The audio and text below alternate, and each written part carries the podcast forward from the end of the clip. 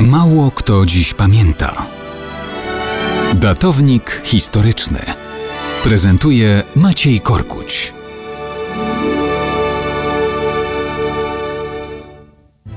Mało kto dziś pamięta, że 25 maja 1889 roku urodził się Bronisław Komorowski. Nie, nie, nie prezydent Bronisław Komorowski, ksiądz błogosławiony Bronisław Komorowski niezmordowany obrońca polskiej ludności i krzewiciel polskości w Gdańsku i na Pomorzu.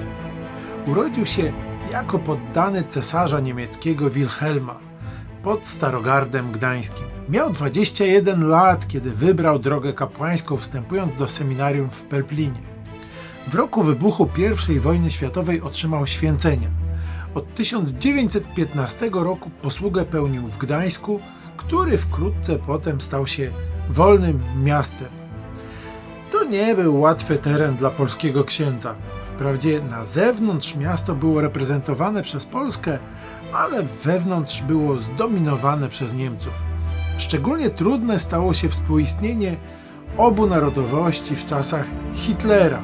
NSDAP zdobywała popularność również wśród gdańskich Niemców, którzy krzywo patrzyli na polską z ducha i języka duszpasterską działalność Komorowskiego.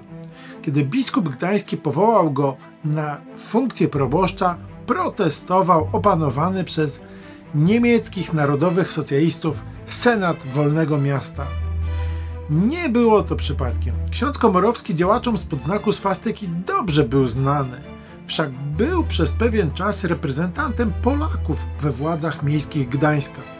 Kiedy Niemcy poczuli siłę i swobodę działania, znalazł się wśród pierwszych na listach proskrypcyjnych przedstawicieli polskiej inteligencji i duchowieństwa.